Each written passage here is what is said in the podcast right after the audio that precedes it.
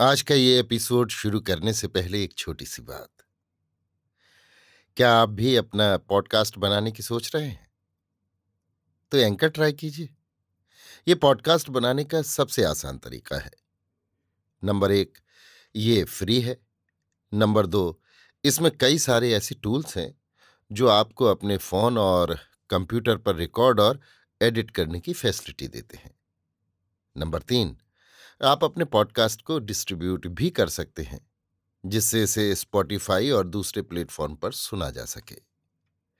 तो डाउनलोड कीजिए free anchor app या विज़िट कीजिए एंकर डॉट एफ़ पर अपना पॉडकास्ट स्टार्ट करने के लिए। ये तो थी एक छोटी सी जानकारी, और अब शुरू करते हैं एपिसोड का सिलसिला।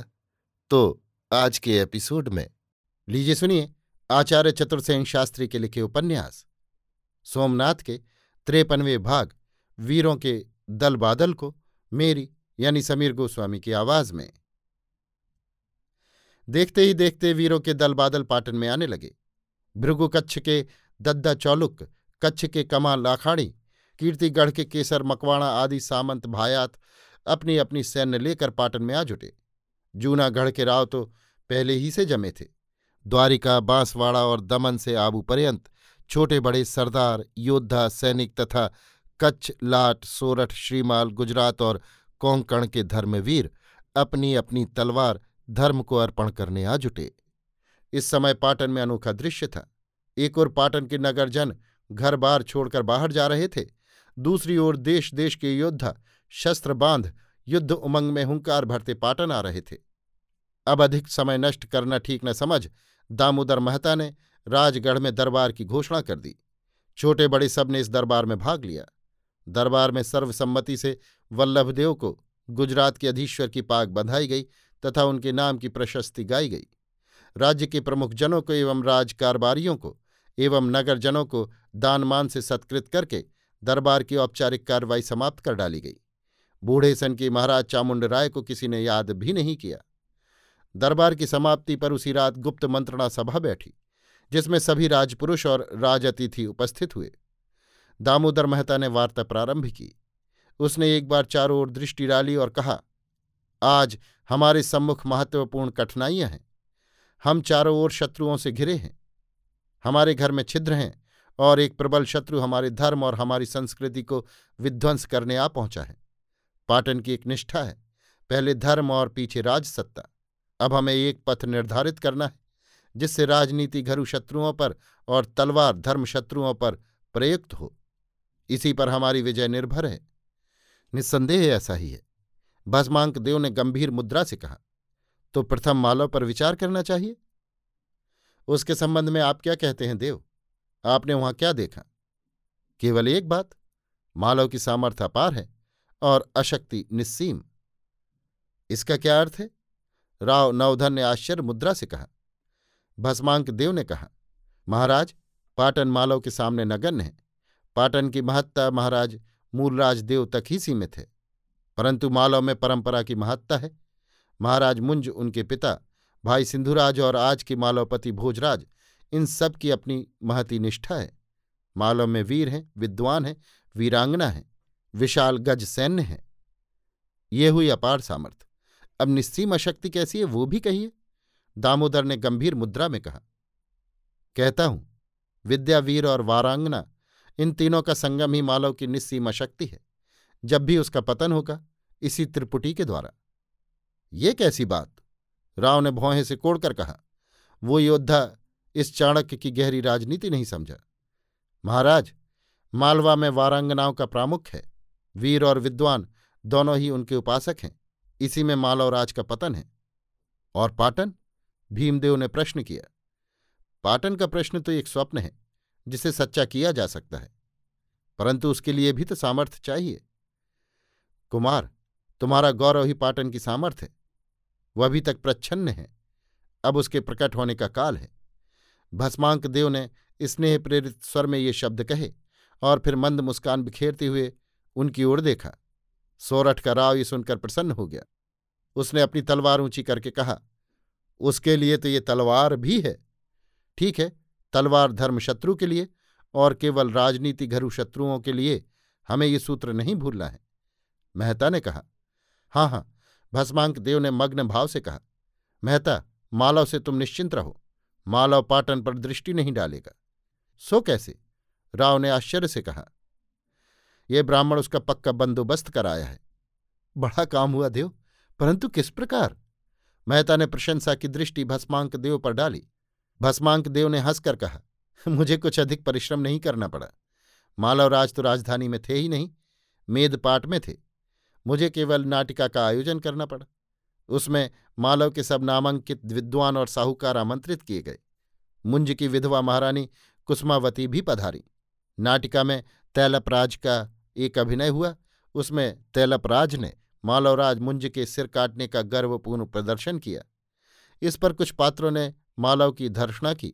बस इतने ही से काम हो गया। महारानी ने क्रोध में आकर उसी क्षण कहा, नाटिका तुरंत बंद कर दी जाए और मालव की गज सेना इसी क्षण तैलब पर चढ़ाई करे। महारानी के स्वभाव से मैं परिचित था। मैंने यही आशा कर रखी थी और ऐसी व्यवस्था कर रखी थी कि मालव के सब पंडित गण और नागरिक इसका अभिनंदन करे। सो ऐसा ही हुआ। अब मालवराज ने भी अनुमति दे दी है। मालव सैन्य को मैं तैलपराज पर अभियान करता छोड़ आया हूँ। सौरठ कराव प्रसन्नता का हाथ सहसा। दामोदर ने संतोष की सांस ली। कुमार भीमदेव ने कहा, अब नांदोल? वहाँ की सूचना स्थान पुरुष ने मुझे दी है। महाराज धर्म गजदेव और सपाद लक्ष्य के अतर्कित पतन से वो विमूढ़ हो गया है। आमेर के दुर्लभ राय की नीति पर चलकर उसने अमीर से युद्ध करने का खतरा नहीं उठाया। इससे उसकी सैन्य शक्ति तो वैसी ही है, परंतु अमीर ने नांदोल को भूमिसात कर दिया है और अब उसे इसी को बसाने में दस वर्ष लग जाएँगे। धन भी अपार खर्च होगा। फिर अभी उसे वापसी में अमीर का भय है।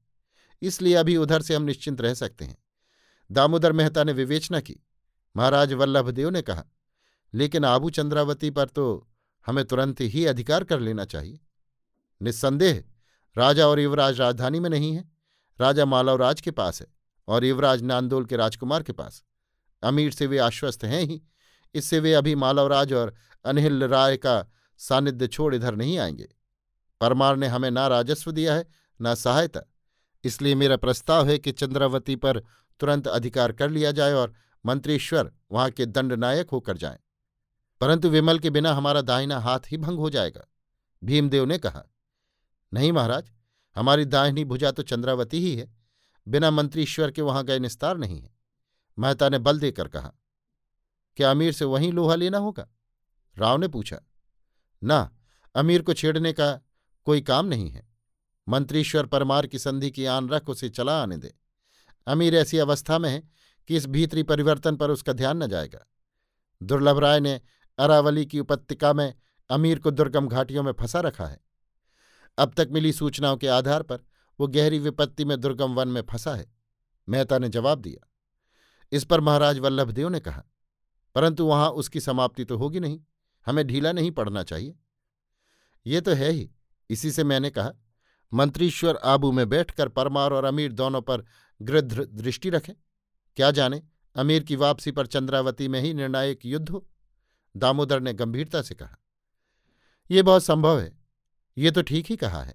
भस्मांक देव ने समर्थन किया। दामोदर के प्रस्ताव का सबने समर्थन किया।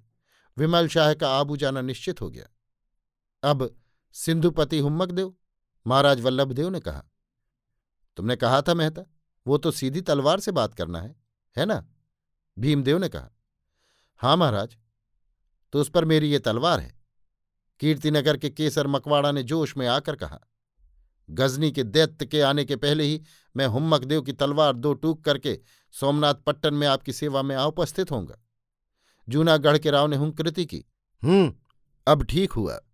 दामोदर ने संतोष की सांस ली। अब पाटन? पाटन और उसकी राजनीति को मेरे ऊपर छोड़िए। मैं वचन देता हूँ, पाटन की एक ईंट की भी क्षति नहीं होगी। एक दम भी खर्च नहीं होगा। एक मनुष्य की भी प्राणहानि नहीं होगी। मुझे केवल भस्मांक को दे दीजिए। अब तक चुप बैठे महासंधि वैग्रहिक चंद्र शर्मा ने स्थिर स्वर से कहा, मेहता ने कहा, मैं भी आप ही के साथ हूँ। ना, तुम परछाई की भांति कुमार भीमदेव के साथ रहो और कुमार को प्रभास पट्टन की सम्मिलित धर्म सैन्य का सेनापति नियत करो। उनका रक्षण और नीति संतुलन मेहता तुम्हें करना है, चंद्र शर्मा ने कहा। ऐसा ही हो, अब मैं क्या करूँ? महाराज वल्लभदेव ने कहा, महाराज आप प्रच्छन्न रूप से राधनपुर में विराजिए। आपकी सुरक्षा की मैं व्यवस्था करूँगा। क्या पाटन के संबंध में और कुछ विचार यहाँ होगा? नहीं, चंद्र शर्मा ने संक्षेप में कहा। तो उन राजबंदी और अपराधियों की बात ही रह गई। राजवध की चेष्टा और राजविद्रोह के दो भारी भारी अभियोग इन पर हैं। महारानी दुर्लभ देवी को बंदी करके दामोदर किसी गुप्त स्थान पर भेज दें। अन्य अपराधियों को प्राण दंड दे दिया जाए। कुमार दुर्लभदेव के संबंध में फिर निर्णय होगा। अभी उन्हें मेरी निगरानी में छोड़ दिया जाए। चंड शर्मा ने कहा, क्या राह घाट पुल सब नष्ट कर दिए जाए? अमीर का अवरोध कैसे किया जाएगा? ये सब पाटन की राजनीति पर छोड़िए। मैं समुचित व्यवस्था कर लूँगा। कुमार समूची सम्मिलित सैन्य लेकर कल भोर ही में कूच कर दें। अमीर का विरोध अवरोध जो होना है, प्रभास में ही हो। महाराज वल्लभ देव भी इसी क्षण पधार जाए और मंत्रीश्वर विमल देव भी समूची सुरक्षित सैन्य वे साथ ले जाएँ। चंद्र शर्मा ने दृढ़ विश्वास के साथ कहा, और पाटन? पाटन की रक्षा के लिए पचास सैनिक यथेष्ट हैं। नागरिकों का निष्कासन अब बंद कर दिया जाए। यातायात के सारे साधनों पर इसी क्षण कुमार भीमदेव अधिकार कर लें। पाटन से प्रभास तक समूचे मार्ग पर सैनिक नियंत्रण कायम कर लिया जाए। एक प्रहर दिन चढ़े बाद पाटन पर मेरी सत्ता स्थापित होगी। उस समय मेरे पचास सैनिकों के अतिरिक्त और सब कोई पाटन छोड़ दें। चंड शर्मा ने स्थिर स्वर में कहा। चंड शर्मा की बात किसी ने नहीं काटी। दामोदर ने कहा, अब सब कुछ निर्णय हो गया। सभा भंग हो। एक प्रहर रात रहते सभा भंग हुई, परंतु इन राजपुरुषों में से विश्राम किसी ने नहीं किया। सभी अपनी अपनी योजना में जुट गए। सूर्योदय से प्रथम ही पाटन में कूच का नगाड़ा बज उठा। अभी आप सुन रहे थे आचार्य चतुर्सेन शास्त्री के लिखे उपन्यास, सोमनाथ के त्रेपनवें भाग, वीरों के दल बादल को, मेरी यानी समीर गोस्वामी की आवाज़ में।